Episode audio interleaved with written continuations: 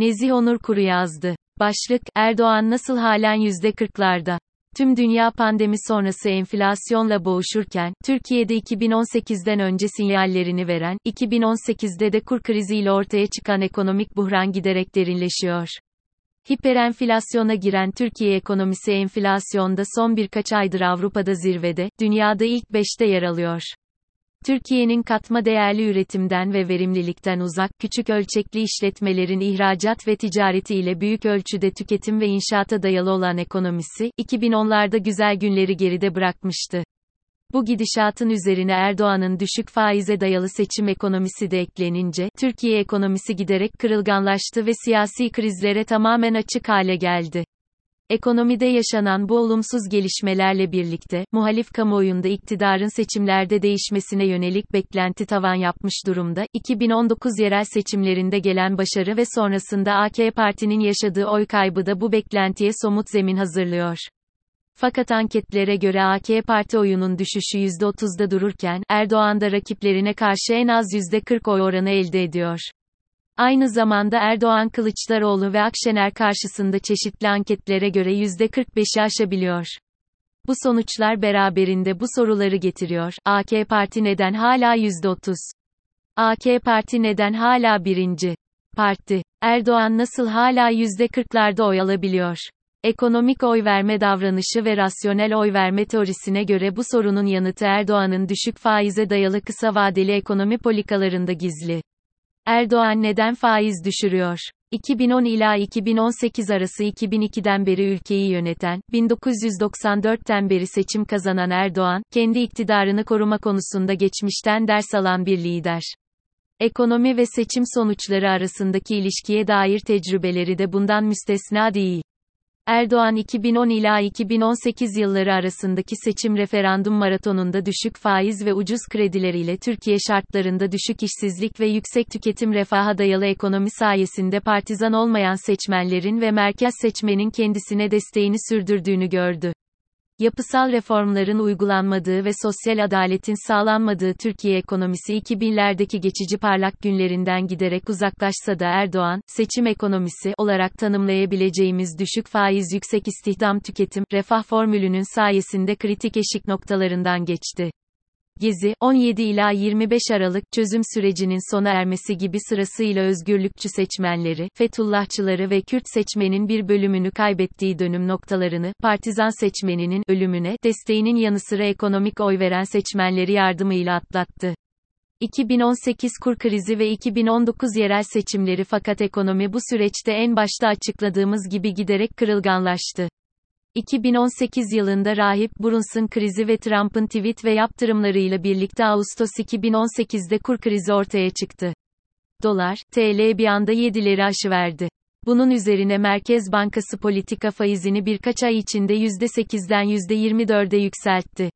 2018 Mart eksi 2018 Eylül arasında 6 ayda %8'den %24'e gelen Merkez Bankası politika faizi sayesinde dolar, TL 5 seviyesine gerilese kur şokuyla gelen maliyet ve yükselen kredi oranları ekonomiyi yavaşlattı. Tam da 2019 yerel seçimleri öncesinde ekonomi 2018 son çeyrekte %3, 2019 ilk çeyrekte %2,6 daraldı. İki dönem küçülen Türkiye böylece teknik olarak krize girmiş oldu. Ekonomik küçülme nedeniyle istihdam azalırken, işsizlik %11'den %14-15 aralığına geldi. İşsiz sayısı sadece birkaç ay içinde 1 milyon yükseldi. Profesör Ali T. Akarca gibi akademisyenlerin çalışmalarında gösterdiği üzere ekonomik küçülme ve beraberinde gelen işsizlik, iktidar partisinin oyunu önemli bir şekilde negatif etkiliyor. Bu bulgulara uygun şekilde, Erdoğan'ın bir kerelik göz yumduğu yüksek faiz politikasının bedeli ekonomik küçülme ve neticesinde yerel seçimlerde İstanbul ve Ankara dahil olmak üzere, ülke nüfusunun yarısından fazlasının yönetildiği şehirleri muhalefete kaybetmek oldu. 2019 yerel SEÇİMLERİDEN günümüze Erdoğan 2018 kur şokunun etkisiyle 2000'li yıllardan beri sürdürdüğü düşük faiz politikasından vazgeçerek, ortodoks, iktisatçıların söylediklerine uygun davranmış, fakat bunun bedelini 2019 yerel seçimlerinde ödemişti. Erdoğan ekonomik küçülmenin yerel seçimlerde bıraktığı acı tattan sonra mümkün oldukça kısa vadede ekonomik büyüme ve istihdamı korumayı seçti. Düşük faiz politikasına geri döndü. Faiz yükseltmeyi savunan Naci Ağbal gibi uzmanlarla çalışmayı tercih etmedi. Nokta. Zaman içinde Merkez Bankası politika faizi %24'ten %13'e kadar geriledi.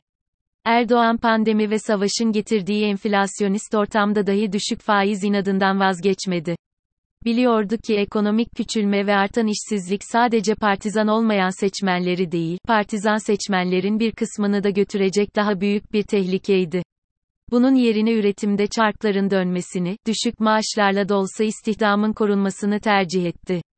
Düşük faiz inadıyla büyük bir kumar oynayan Erdoğan, eşitsizliğe ve emeğin fakirleşmesine dayalı ekonomik büyüme modelini uyguladı. Buna uygun olarak ekonomi son çeyrekte %7,6 büyürken, Türkiye OECD ve G20 ülkeleri arasında en yüksek büyüme kaydeden ikinci ülke oldu. Fakat bu büyüme sermaye ve işverene yaradı. İşveren de bunun karşılığında çarkları döndürdü, istihdamı korudu, işsizliği düşürdü. Disk.ar verilerine göre ülke ekonomisinde emeğin iş gücü ödemelerini payı son 3 yılda %36,8'den %25,4'e gerilerken, sermayenin işletme gelirlerinin payı ise %44,9'dan %54'e çıktı. Böylece Erdoğan sermayeyi zenginleştirip emeği fakirleştirirken, halkın enflasyonu kanıksamasını işsizliğin artmasına yeğledi. Erdoğan bu inadının karşılığını ekonominin büyümesi ve işsizliğin %10'lara gerilemesiyle aldı. Türkiye'de işsizlik oranı Haziran 2022'de %10,3 olarak gerçekleşirken, bu rakam Mayıs 2018'den bu yana en düşük işsizlik oranı olarak dikkati çekti. AK Parti'nin hala birinci olması ve Kılıçdaroğlu karşısında Erdoğan'ın iddiasını sürdürmesi de sadece partizanlık, kutuplaşma ve medyadaki hakimiyetiyle değil, işsizliğin azalması ve istihdamın korunmasıyla da yakından ilişkili. Erdoğan'ın düşük faiz inadı neticesinde enflasyon artsa da hayat pahalılığına alışan seçmenlerinin %75'lere yaklaşan büyük çoğunluğu kendisini desteklemeyi sürdürdü. Bu tavır dünyadaki enflasyonist ortamla meşrulaştırılmaya devam ediyor. Erdoğan'ın ekonomide rahatlama için Şubat-Mart 2023 tarihlerini işaret etmesinden anladığımız üzere önümüzdeki kışın zor geçebileceğini iktidar cenahı da kabul etmiş durumda. Türkiye'nin ihracatında büyük bir paya sahip olan Avrupa'da enerji krizi ve resesyon beklenirken, dolar güçleniyor, ham madde fiyatları artıyor. Türkiye ekonomisinin üzerindeki baskı büyüyor. Fakat Erdoğan'da ekonomi, dış politika ve turizmde yaptığı kumar nitelikli hamlelerle Türkiye'ye körfez ülkeleri ve Rusya ile Avrupalı turistlerle birlikte sıcak para sokmayı hedefliyor. 2023 seçimleri Erdoğan'ın kısa vadede istihdamı koruyan fakirleştirici büyümeye dayalı büyük kumarının tutup tutmayacağını gösterecek.